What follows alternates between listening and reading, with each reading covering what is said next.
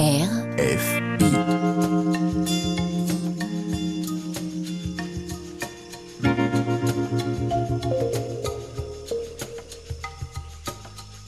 C'est pas du vent.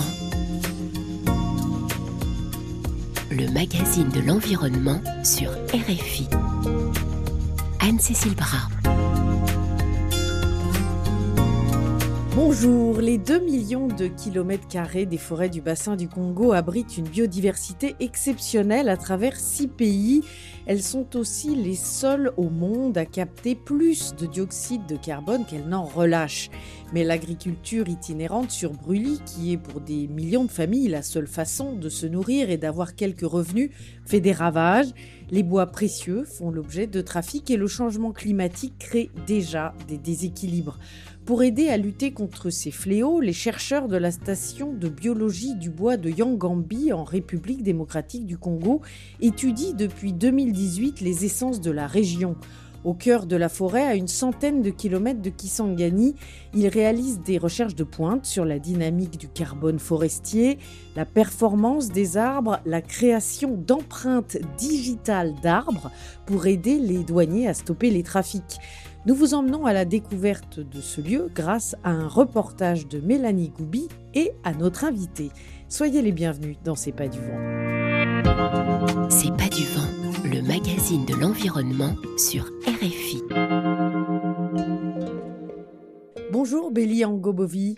Bonjour. Vous êtes euh, le chef de programme de recherche foresterie à l'Institut national pour l'étude et la recherche agronomique en République démocratique du Congo. Vous êtes en ligne avec nous depuis Kinshasa. Alors, avant de parler de la station de biologie du bois de Yangambi, arrêtons-nous quelques instants sur ces formidables forêts euh, du bassin du Congo.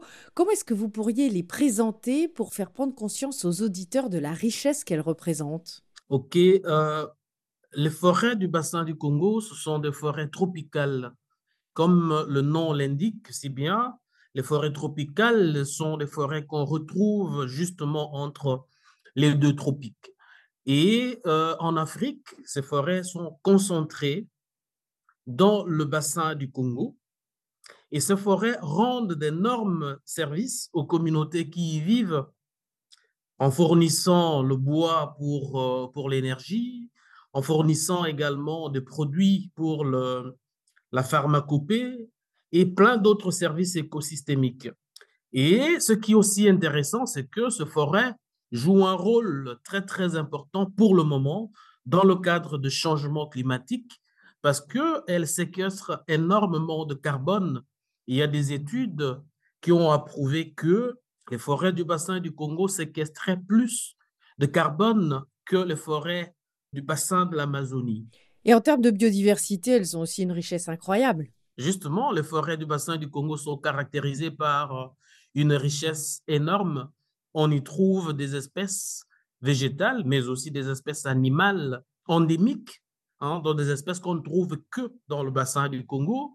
On peut citer euh, du côté de la faune comme le bonobo, l'okapi, mais il y a aussi des espèces végétales qu'on ne trouve que dans le bassin du Congo. C'est le cas, par exemple, de la fromosia, dont notre collègue Shadrach a étudié. Alors, selon les dernières données de l'Université du Maryland euh, publiées sur la plateforme Global Forest Watch que vous connaissez, hein, du World Resource Institute, les régions tropicales ont connu une augmentation de 10% de la perte de forêts tropicales primaires en 2022 par rapport à 2021. Nous n'avons pas encore euh, les chiffres de 2023. C'est quand même plus de 4 millions d'hectares qui ont disparu, l'équivalent de 11 terrains de football par minute durant l'année 2022. C'est une déforestation euh, énorme qui a entraîné de près de 3 gigatonnes de dioxyde de carbone. 3 gigatonnes de dioxyde de carbone, c'est un peu abstrait comme ça, mais c'est l'équivalent des émissions annuelles euh, de combustibles fossiles de l'Inde, par exemple, donc c'est colossal. Quelle est la situation dans le bassin du Congo? Euh, le bassin du Congo, bien que perturbé par certaines activités, reste au moins intact. Mais dans certains pays, comme la République démocratique du Congo, il y a un travail qui a été euh, réalisé par le PNUD pour identifier les moteurs de déforestation. Et parmi ces moteurs, nous avons l'agriculture itinérante sur brûlis, le besoin en énergie, en bois énergie. Ça, c'est un vrai problème parce que nous avons au niveau de la République démocratique du Congo toutes les potentialités pour produire l'électricité, hein, l'hydroélectricité, mais il y a toujours de, de petits soucis de ce côté-là. Et même la centrale que nous avons n'arrive pas à satisfaire toute la population. Et ce qui est prêt, c'est justement les ressources forestières. Donc, les communautés n'ont pas de choix, il n'y a pas d'alternative. La seule voie, c'est aller directement extraire les bois et puis satisfaire le besoin. Donc, il y a ce besoin-là, mais il y a aussi quelque part l'exploitation, que ce soit l'exploitation artisanale du bois, parce que ça a pris de plus en plus de, l'ampleur. Dans certaines provinces, par exemple, l'exploitation forestière a été interdite. Ça, je parle de l'exploitation industrielle, mais les artisanaux continuent à exploiter. Et l'exploitation artisanale pose toujours de problèmes parce que, quelque part, elle ne suit pas des normes. Les quantités de bois qui sont exploitées ne sont pas enregistrées au niveau de l'administration forestière. Donc, il y a un certain nombre de moteurs de déforestation énumérés au niveau de la RDC, mais ces moteurs sont les mêmes dans tous les pays du bassin du Congo, mais à des rythmes un peu variés. Alors justement, la station de biologie du bois de Yangambi, qui est située au cœur de la forêt congolaise à une centaine de kilomètres de Kisangani, effectue des recherches de pointe pour participer à la préservation euh, des forêts du bassin du Congo. Alors cette station a une histoire, hein, parce que à la base, euh, elle a été créée dans les années 30 et elle a été, euh, elle a un passé extrêmement riche. Elle a eu un passé très riche pendant 30 ans, euh, des années 30 aux années 60. C'était l'Institut national pour l'étude agronomique du Congo belge. Justement, Yangambi, c'est le berceau même de, de, la foresterie tropicale. Avant de poursuivre, je peux peut-être vous, fournir une information c'est déjà en 1956, il y a l'organisation qu'on appelait le Conseil scientifique pour l'Afrique au sud du Sahara, avait convoqué déjà en 1956 la conférence de phytogéographie qui avait réuni tous les botanistes du monde pour réfléchir sur la caractérisation des forêts africaines. Et à l'issue de cette conférence, ils ont mis en place la classification forestière qu'on appelle la classification forestière de Yongambi. Et sur place, au niveau de, du centre de recherche de Yongambi, il y a des blocs d'aménagement, il y a des plantations où on étudiait la dynamique de certaines espèces. Il y a tellement de dispositifs de suivi du fonctionnement de la forêt qui font à ce que, pour le moment, Yongambi soit un centre d'excellence pour des études de la dynamique forestière, mais aussi sur le climat. Parce que ici à Yongambi, on a un grand, grand centre climatologique, mais qui réunissait aussi les données d'autres stations de l'INERA qui sont euh, installées à travers le pays dans les différentes zones écologiques du pays. Il y a eu jusqu'à 700 euh, scientifiques et techniciens spécialistes de l'abondante biodiversité de l'Afrique centrale qui y travaillaient. Et puis bon, il y a eu euh, l'instabilité politique, des problèmes budgétaires, ce qui fait que cette station est un peu euh, périclitée euh, dans les années 70. Mais depuis 2018, il y a de nombreux partenaires euh, qui se sont réunis et Yangambi accueille maintenant le premier laboratoire de biologie du bois de l'Afrique subsaharienne. Justement, ce laboratoire, qui est le, tout premier en Afrique euh, subsaharienne, permet d'étudier de façon précise des espèces sur place. Mais ce n'est pas seulement des espèces qu'on trouve dans la région, mais il y a aussi d'autres chercheurs qui, viennent de la Zambie, qui travaillent dans les forêts claires de Miombo, mais qui apportent leurs échantillons pour des analyses sur place euh, au laboratoire.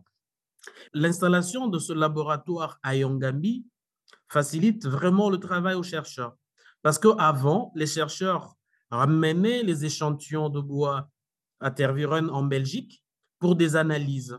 Mais pour le moment, ils collectent des échantillons sur place, ils les analysent sur place et ils peuvent publier leurs articles et faire euh, leurs recherches sans problème, sans pouvoir se déplacer.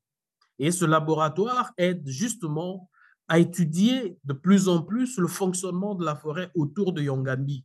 Donc, il y a eu le temps où Yangambi a connu un succès avec un certain nombre de chercheurs. Il y a la crise politique qui a tout brisé, mais pour le moment, il y a tous les atouts nécessaires pour pouvoir développer encore une fois la recherche forestière en se référant aux dispositifs existants, en se référant aux données historiques, mais en utilisant le matériel de pointe qui est disponible pour le moment. Je vous propose justement d'aller visiter ce laboratoire grâce au reportage de Mélanie Goubi que nous retrouvons dans un premier temps sur le quai du port de Kinshasa. C'est un matin gris à Kinkole, un port en banlieue de Kinshasa. Dans la lumière de l'aube et les fumées provenant de petits feux sur la rive, une cité flottante de barges et de radeaux se réveille sur le fleuve.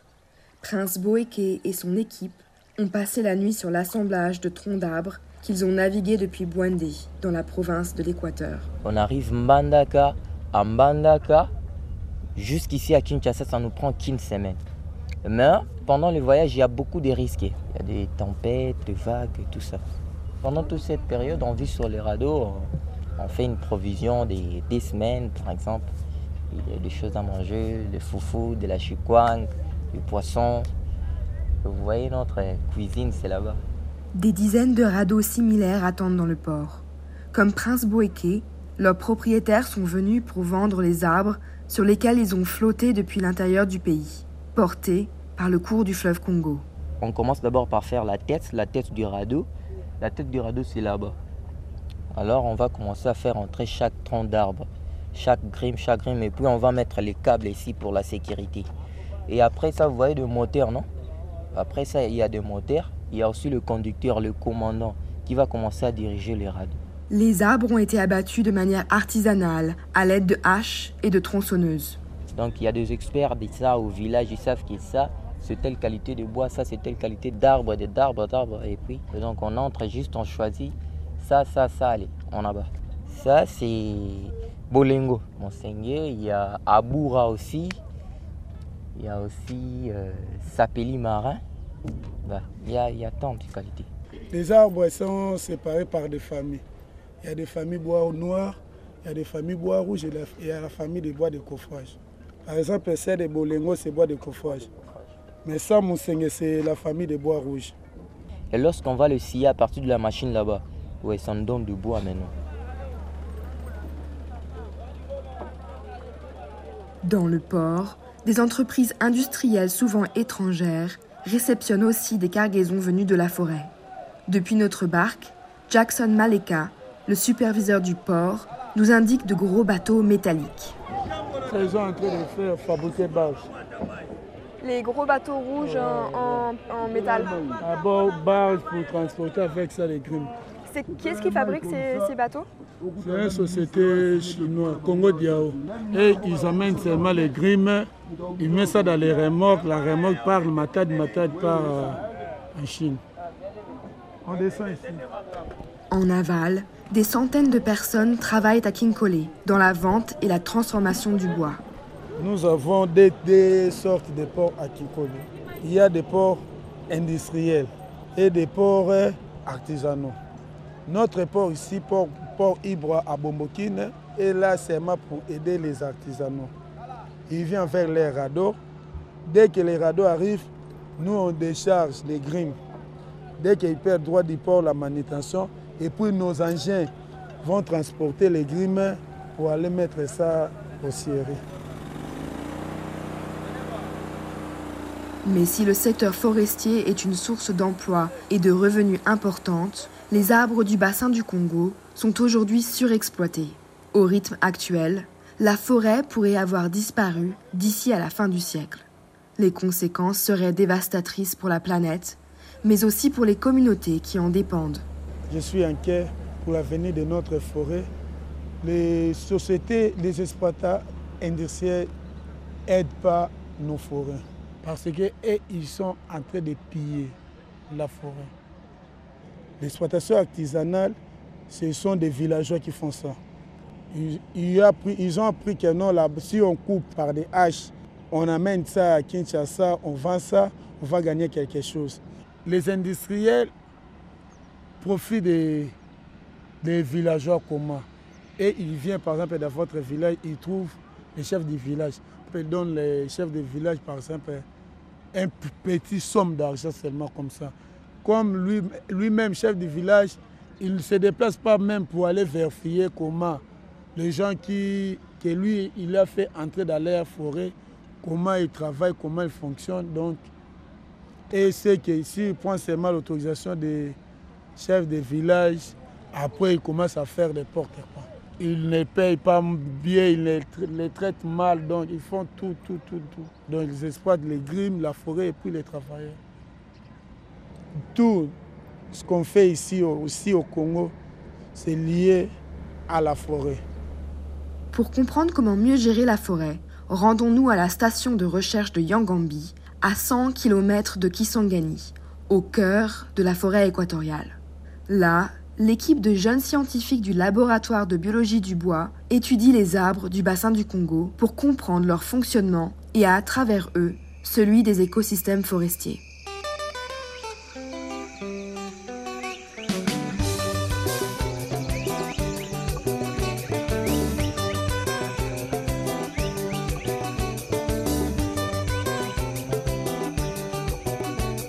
L'un de ces chercheurs, Emmanuel Kassongo Yakusu, nous emmène dans la réserve naturelle de forêt intacte qui entoure la station, à la rencontre d'un arbre qu'il étudie depuis plusieurs années.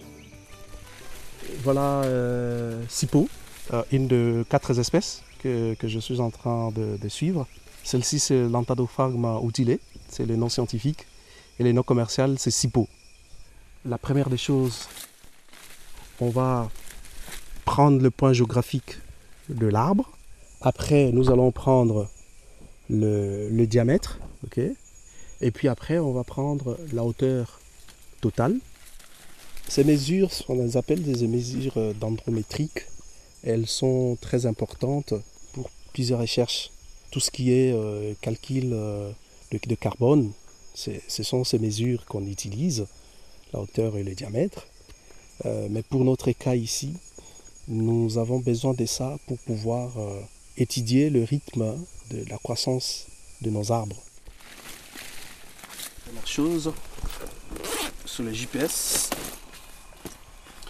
et puis notre carnet de mesures. Et on s'est fait toujours accompagner euh, de bons amis. Là, nous sommes avec euh, Dieu merci Kibinda, l'un des meilleurs identificateurs de l'INIRA Yangambi qui a déjà fait son nom. Hein. Et euh, il y, a, y, a, plein d'autres euh, collaborateurs qui nous aident dans ce travail ici. Alors, merci. Nord, c'est 00, oui. 80, oui. 9, 63 degrés. Est Est, 48, 546 degrés. Mhm. Voilà.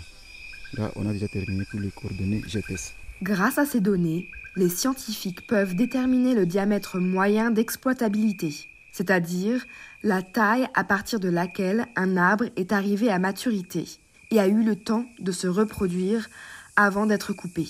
La forêt a ainsi le temps de se régénérer. Les chercheurs mettent leur travail à disposition du ministère de l'Environnement pour aider à établir une politique d'aménagement durable de la forêt, si ces recommandations sont respectées. Je prends l'exemple Sapelli est la plus exploitée. Hein, dans les quatre, la plus exploitée. On a proposé qu'on augmente les diamètres moyens d'exploitabilité parce que plus il est plus exploité, il reçoit une sorte de pression. Mhm. Et cette pression qui ne s'accompagne pas par la régénération naturelle ou assistée par le reboisement et ainsi de suite, fera qu'à un certain moment, les, statuts de conservation doivent passer de, de l'état de vulnérabilité à, l'état des espèces en danger. Et donc, sous cela, c'est à partir de ces données euh, que nous permettent de comprendre l'évolution de l'ère distribution géographique, à comprendre l'évolution de l'ère euh, croissance. Mais maintenant, cette fois-ci, euh, nous avons un autre aspect très important, c'est de pouvoir corréler cela avec, avec, avec les climats. Parce qu'à partir de cernes de croissance, on, peut arriver à déterminer euh, la relation entre la croissance de l'arbre et les climats. À l'aide d'une tarière, un long instrument métallique, Emmanuel Kasongo Yakusu perce un trou dans le tronc du sipo jusqu'au cœur de l'arbre pour en extraire un échantillon de bois. Il lui permettra d'identifier ces fameuses cernes de croissance, les anneaux de bois qui s'accumulent chaque année que l'arbre grandit. Alors on passe au carottage.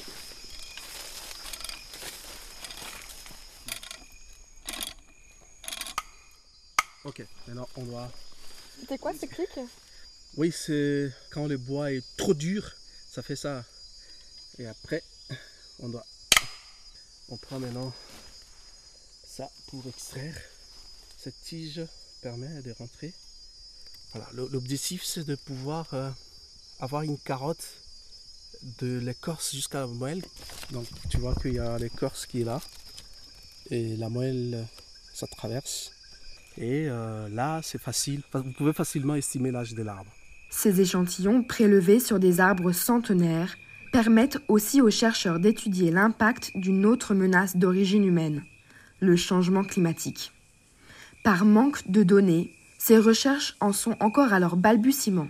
Mais les travaux d'Emmanuel Kasongo Yakusu démontrent le raccourcissement des saisons pluvieuses, réduisant ainsi la période de croissance des arbres. Des bouleversements profonds sont déjà visibles dans la forêt. Il y a, deux ou trois décennies, on parlait d'Antadophragma palistre, qui était euh, dans ces genres euh, euh, l'espèce phare dans les archives de la bibliothèque centrale de l'INERA ici, c'était l'espèce la plus, la plus étudiée de manière très détaillée. Mais je vous assure que dans cette forêt ici, il n'y a plus de palistre. Ça veut dire quoi? Bon, il n'est pas encore déclaré disparu, mais de plus en plus, il devient rare. Ça, c'est un exemple. Vu qu'il y a un petit trou ici, pour éviter que voilà, les insectes puissent infecter l'arbre. Donc, on cherche un peu de, feuilles sèches. On essaye de, de. Petit trou. Et là, parce que on ne doit pas détruire l'arbre. On doit un peu en même temps euh, couvrir sa petite plaie, les traiter et être sûr que faut les laisser euh, continuer à vivre. C'est pas du vent, le magazine de l'environnement sur RFI. Une fois récoltés, retour à la station où les échantillons seront analysés dans le laboratoire pour en extraire les précieuses données. Nous avons rendez-vous avec Shadrach Kafouti, ingénieur en biosciences, dans un préfabriqué où s'entassent des tronçons d'arbres au milieu de ponceuses et de microscopes. Nous sommes à Yangambi dans le laboratoire de biologie du bois. Ici, nous faisons des recherches sur le bois des espèces d'arbres de la région ici. on va commencer par là, dans l'atelier, comme ça je vous Ok, super. le processus. Bien. Tout le travail du laboratoire commence ici. Euh, après la forêt, euh, on revient avec les échantillons, on les amène ici pour un premier traitement. Et ces échantillons sont traités de différentes manières en fonction de l'objectif de la recherche. Si votre recherche, par exemple, comme la mienne, euh, une partie vise à étudier, par exemple, le volume des duramen qui est produit par les arbres de la région ici, nous allons commencer par faire du ponçage des échantillons qu'on prélève afin de faire des mesures, par exemple, de surface de duramen.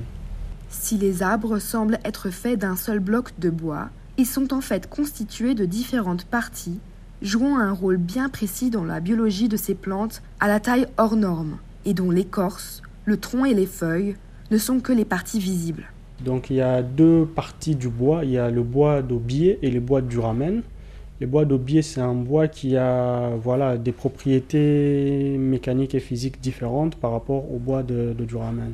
Du point de vue de la biologie de l'arbre, c'est le siège où euh, se fait le transfert de la sève que l'arbre prend au sol vers les feuilles. Donc euh, tous les nutriments et l'eau que l'arbre prend au sol pour envoyer vers les feuilles, ils sont véhiculés dans l'aubier. Les du- Les duramen, c'est juste euh, la partie du bois qui est utilisée par les exploitants. Donc toute la partie ici au biais est généralement jetée. Donc ils exploitent pour ces bois de cœur qu'on appelle duramen. Nous, notre but était vraiment de quantifier à partir d'un arbre comme ça, quantifier les duramen qu'il contient. Donc en fait, c'est un peu comme le squelette de l'arbre finalement. Exactement, le duramen, c'est ça, c'est le squelette. Mais en termes biologiques, le forestier, nous les appelons le bois des cœurs parce que c'est au centre de. Voilà. Le bois de chaque espèce d'arbre présente des caractéristiques différentes que les chercheurs de Yangambi s'efforcent d'identifier pour mieux comprendre leur fonctionnement biologique. Répertorier ces caractéristiques joue aussi un rôle précieux pour la lutte contre la fraude à l'export, en permettant aux autorités d'identifier les essences de bois rares. Euh, les parenchymes, alors, ce sont des bandes blanches que vous allez voir euh, sur une fine lame de bois. Vous pouvez même le voir avec la loupe, si vous regardez du bois avec la loupe. Alors, sur certaines espèces, comme les Milletia laurentii, vous allez voir que c'est une espèce qui présente des grosses bandes de parenchymes, contrairement à la Formosia. Donc si vous êtes à la frontière, par exemple, juste avec votre loupe, rapidement, vous pouvez déjà avoir une conclusion.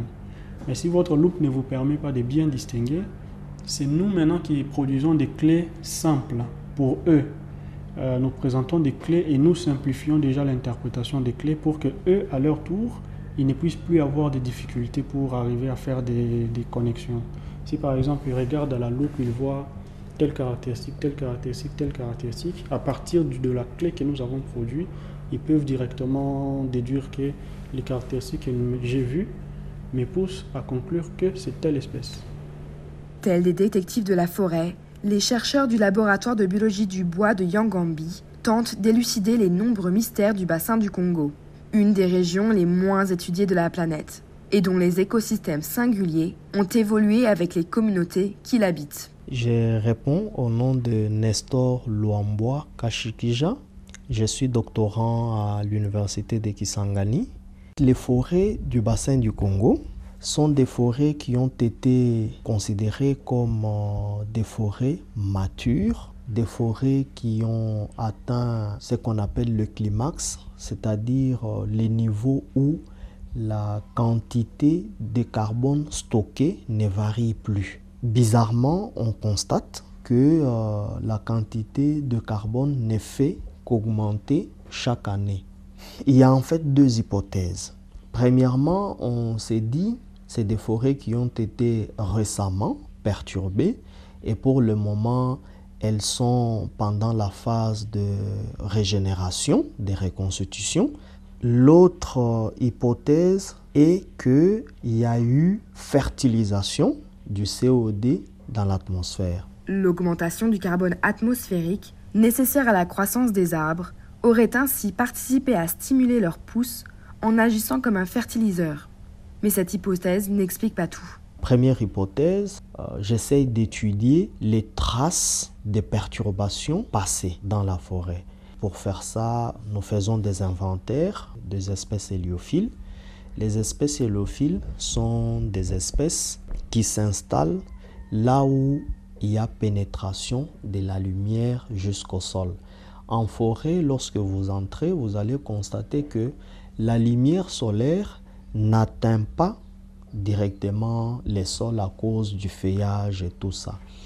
Et les espèces héliophiles ont du mal à régénérer dans une telle condition. Il faut qu'il y ait ouverture de la canopée. Et lorsqu'on perturbe la forêt, on ouvre la canopée forestière. Par exemple, lorsqu'on veut faire un champ, on va abattre les arbres et en abattant les arbres, on ouvre la canopée forestière. Et cela permet l'entrée de la lumière jusqu'au sol. Et cette entrée de la lumière va euh, lever la dormance des graines euh, des espèces héliophiles. Et euh, c'est comme ça qu'elles vont régénérer.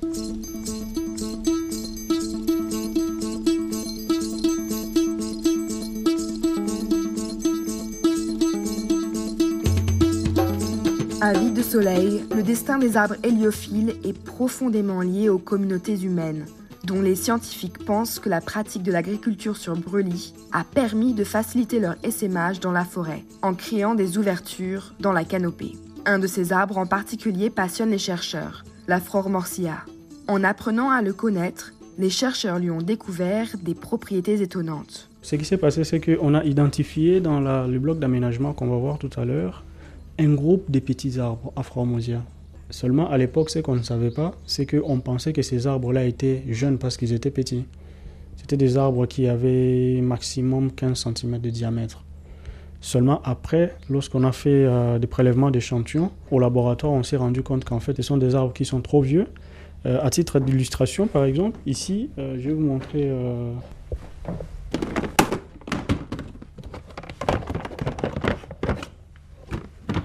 Vous voyez cet échantillon ici, ça c'est l'arbre, il vient d'un arbre. Cet arbre-là a le même âge que l'arbre-là. Donc là, c'est un échantillon qui, euh, qui est tout petit. Il fait quoi? Il fait 15 cm, 20 cm de diamètre. Et donc, il aurait le même âge qu'un échantillon qui fait 30 à 40. 30 à 40 cm de diamètre. Ouais. Et comment ça se fait? C'est exactement ça que nous avons euh, voulu connaître davantage en cherchant à comprendre le fonctionnement hydraulique de ces arbres. Euh, et on a découvert en fait que ces arbres-là, ils sont restés petits parce qu'ils se sont retrouvés dans un environnement très très fermé. Parce que la formosia a besoin de lumière pour croître. Lorsqu'on a créé des ouvertures, les arbres se sont établis, mais après on n'avait pas continué avec ces ouvertures. Les ouvertures se sont fermées rapidement et ces arbres se sont retrouvés emprisonnés dans l'ombrage. Étant emprisonnés, on s'attendait à ce qu'ils meurent, mais ils ont résisté 60 ans. Et on a essayé de comprendre ça en profondeur. On s'est rendu compte qu'en fait, ce sont des arbres, la Phromosia, c'est une espèce qui est capable d'ajuster son fonctionnement hydraulique et d'attendre patiemment les conditions propices pour continuer sa croissance sans mourir. Les autres parties fonctionnent, mais ils ne croissent plus. Cette capacité à résister à de mauvaises conditions environnementales fait de la Phromosia un arbre particulièrement intéressant pour la forêt confrontée au changement climatique. Il pourrait résister à des périodes de sécheresse et des saisons pluvieuses plus courtes. Mais l'Afromantia est devenu rare. Très prisé pour la beauté de son bois, il a été surexploité. Dans une parcelle de forêt proche de la station, les scientifiques ont récemment fait une découverte qui pourrait leur permettre d'encourager son retour dans la forêt. Donc on commence par là. Euh, nous sommes ici au bloc d'aménagement. Les blocs d'aménagement, c'est une partie de la forêt de Yangambi que l'Institut national d'études agronomiques du Congo, à l'époque, INEA, qui est géré par euh, les Belges, ils ont réservé cette partie de forêt pour faire une série d'expérimentations qui, qui avait pour but de voir comment est-ce que certaines espèces répondent à des opérations sylvicoles. Et ils ont choisi certaines espèces euh, précieuses notamment la euh, les Pericopsis lata. Et autour de ces espèces, ils ont réalisé plusieurs types d'opérations sylvicoles. Et ces opérations portaient essentiellement sur euh, l'ouverture de la forêt. Grâce à ces opérations, qu'il y a maintenant une grande richesse de petits arbres d'Aphromosia que, que, nous trouvons ici. Et c'est quelque chose qui est particulier dans la forêt de l'argent. Vous allez trouver très peu d'endroits avec des petits individus d'Afromosia comme on les retrouve ici. Simplement parce que ce sont des arbres qui ont besoin d'une grande quantité de lumière pour s'installer. Et dans des forêts telles qu'elles se présentent aujourd'hui, la quantité de lumière qui arrive au sol ne permet pas à la de s'établir. Alors, euh, on voulait savoir en fait comment faire pour aider la à pouvoir s'établir. Donc, nous avons réussi à identifier la carte euh, de ces différentes opérations alors, on a essayé d'étudier pour essayer de comprendre est-ce qu'on peut répéter les mêmes opérations dans d'autres forêts pour garantir euh, aussi la régénération de l'espèce. Malheureusement, on a été très vite buté à un problème, les informations n'étaient pas suffisantes.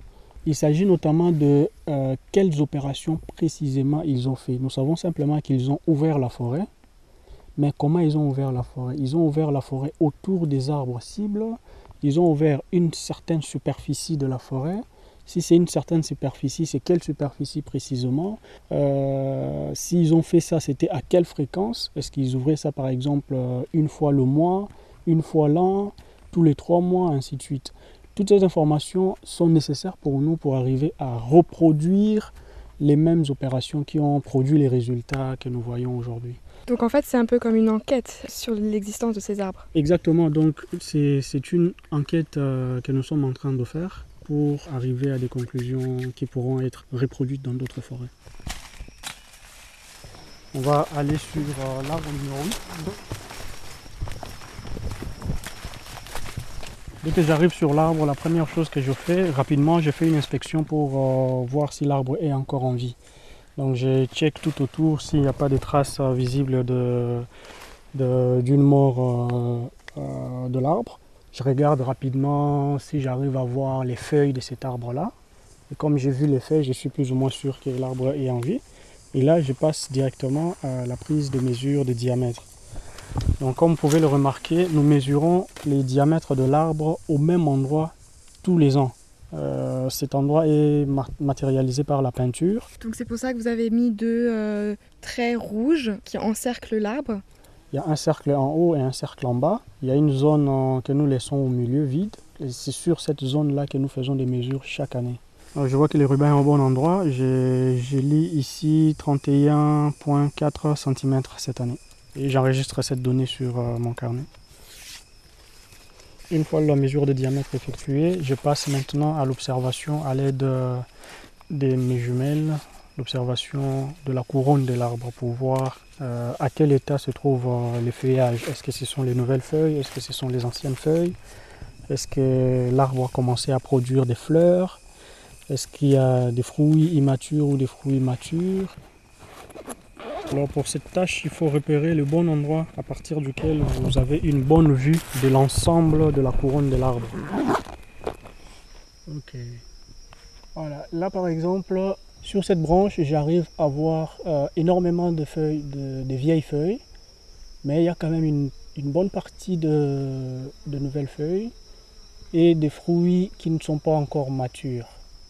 Et je dois répéter l'opération sur toutes les branches et en regardant toutes les branches, faire maintenant la, situation générale de l'arbre.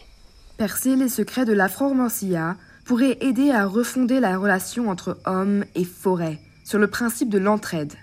Soutenir la croissance de ces arbres pour aider les écosystèmes à s'adapter au changement climatique et permettre une exploitation mesurée et durable. Une nouvelle voie de développement basée sur la connaissance scientifique d'écosystèmes aussi fascinants qu'ils nous sont vitaux. La fromosia, comme beaucoup d'autres espèces, hein, euh, sont ici en grande partie à cause de l'activité de l'homme. Donc l'homme joue un rôle important sur les forêts que nous avons maintenant. Et en fait, l'homme fait partie de l'écosystème? L'homme fait partie intégrante euh, de, de l'écosystème. Ce qu'il faut faire maintenant, c'est de repenser le lien qu'il y a entre l'homme et les écosystèmes. Parce que ce lien est en train d'être dégradé à cause des, des besoins très élevés que nous avons euh, nous cherchons à satisfaire et ce qui nous pousse à demander plus à la forêt. Et nous, ce que nous proposons dans l'aménagement forestier, c'est de pouvoir copier euh, le fonctionnement naturel des forêts, mais le faire de manière à ce que la forêt se recycle de manière optimale. Donc euh, si nous arrivons à trouver le juste équilibre, je pense que les forêts auront beaucoup de chances de cohabiter avec l'homme. Un reportage de Mélanie Goubi réalisé par François Porcheron dans C'est pas du vent sur RFI. Béli Angoboyi, je rappelle que vous êtes le chef de programme de recherche foresterie à l'Institut national pour l'étude et la recherche agronomique en République démocratique du Congo. Vous êtes avec nous euh, en ligne depuis Kinshasa. Comment est-ce que vous réagissez à ce reportage? Le reportage est euh, très très bien élaboré. On voit que il a été vraiment réalisé par des professionnels parce qu'il permet de voir comment on exploite les forêts avec toute cette technique que les artisanaux ont développée pour pouvoir échapper à certains moments au contrôle de l'administration et qui ramène le grume par des radeaux dans le fleuve Congo et toute la machine qui est installée à, à Kinkole où il y a tout un, il y a tout un port Hein, bien érigé pour le bois, mais aussi le laboratoire à Yongambi, qui est vraiment un centre d'excellence sur, euh, pour l'étude de la forêt. Et je vois qu'il y a une, vraiment une suite logique. On exploite, c'est bien, mais quelles sont les normes? Lorsqu'on exploite, est-ce qu'on pense à la régénération? Est-ce qu'on tient compte du diamètre minimum d'exploitation? Est-ce qu'on maîtrise le fonctionnement ou euh, la régénération de certaines espèces. C'est là où les, les, études qui sont en cours au niveau du laboratoire de, biologie du bois à Yongambi renseignent sur les différentes espèces qui sont exploitées par les communautés, que ce soit par les industriels ou par les exploitants, dans le cas précis ici, renseignent sur la biologie, sur le fonctionnement, sur la régénération de ces espèces qui sont exploitées. Et c'est très intéressant parce que la recherche va fournir autant d'informations sur les espèces. Dire, nous exploitons aujourd'hui, mais voilà le diamètre à partir duquel il faut exploiter. Si vous continuez avec euh, la même allure, avec euh, le même rythme d'exploitation, au bout d'un temps, on risque d'avoir des problèmes parce que ces espèces deviendront de plus en plus rares. Alors, réaliser des empreintes digitales des arbres, comme on l'entend dans le reportage, ça semble être une bonne solution, mais il faut le faire à grande échelle et puis il faut former les douaniers. Il y a déjà euh, un outil qui, euh, est euh, mis en place par le laboratoire de biologie du bois en utilisant la xylothèque, dont les échantillons de bois de l'INERA à Yangambi, et aussi les échantillons du des bois qui sont au laboratoire de biologie du bois à Tervuren en Belgique. On a développé un outil qui permet d'identifier le bois en se basant sur des caractéristiques macroscopiques. Ça, ça n'a pas vraiment besoin qu'on soit expert pour pouvoir identifier le bois. Et nous sommes déjà en négociation pour le moment au niveau de la RDC de pouvoir impliquer les douaniers parce qu'ils ne sont pas forestiers, ils ne sont pas agronomes, ils ne connaissent rien de ces bois qui sont euh, exportés, mais ce sont eux qui contrôlent. Il faut qu'ils aient euh, tout le bagage nécessaire pour arriver à identifier effectivement l'espèce du bois qui sort du territoire national. Dans le reportage, on entend aussi parler des conséquences du changement climatique sur les forêts du bassin du Congo. Euh, quelles sont ces conséquences perceptibles aujourd'hui et plus particulièrement en République démocratique du Congo? Euh, avant de répondre à cette question-là, je peux d'abord rentrer dans la littérature. En comparant les trois bassins forestiers tropicaux, on voit que les forêts tropicales au niveau de l'Afrique se développent déjà dans une zone qui est beaucoup plus sèche par rapport aux deux autres bassins. Qui sont le bassin amazonien et le bassin d'Asie du Sud-Est. D'Asie du Sud-Est. Est-ce qu'on peut dire que ces forêts sont déjà résilientes, le fait qu'elles se développent dans une zone qui, est, euh, qui a une température beaucoup plus sèche par rapport aux deux autres?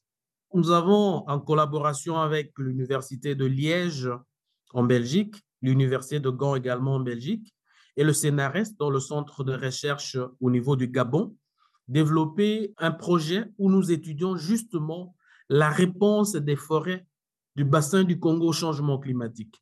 Quelles sont les approches que nous avons développées? Nous avons développé les approches pour suivre le bois, mais suivre aussi le fonctionnement au niveau du feuillage, faire un lien. Et juste à côté, nous avons des stations climatologiques.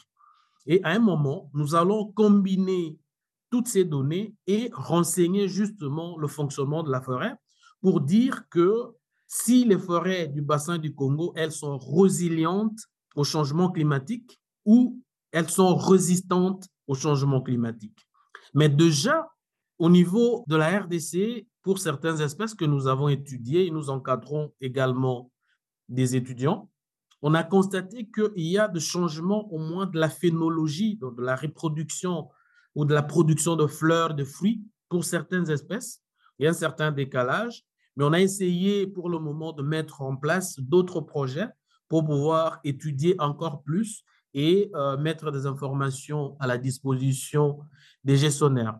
Donc, euh, je peux dire que chez nous, en RDC, nous avons le ministère de l'Environnement qui développe des normes de gestion forestière, mais la préparation de ces normes doit se baser sur les résultats de la recherche. C'est ce que nous sommes en train de faire pour le moment.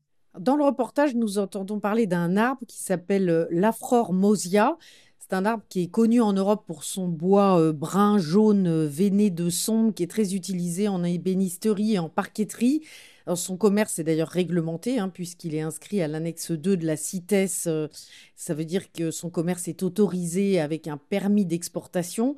Mais un arbre vivant vaut plus qu'un arbre mort, hein, surtout dans le cas de l'Afrormosia, qui sont capables justement de s'adapter au changement climatique. Oui, euh, la Formosia, c'est une espèce euh, protégée, effectivement. Il y a tellement d'études réalisé autour de cette espèce, vu son importance et aussi vu sa, sa, régénération. Cette espèce a une valeur, une valeur énorme et qu'il y a vraiment nécessité qu'elle soit protégée, qu'elle soit étudiée. Et euh, dans, le, dans le, reportage, il y a Chadra Kafouti qui étudie l'espèce, étudie plus le bois, le bois de cette espèce et le fonctionnement de, sa croissance, le fonctionnement au niveau du cambium pour voir comment la croissance s'effectue. Et à Yongambi également, nous avons des parcelles, des parcelles d'Afromosia dans le bloc d'aménagement que je pense que vous avez euh, visité. Et il y a de gros arbres, mais il y a aussi de petits, de petits arbres.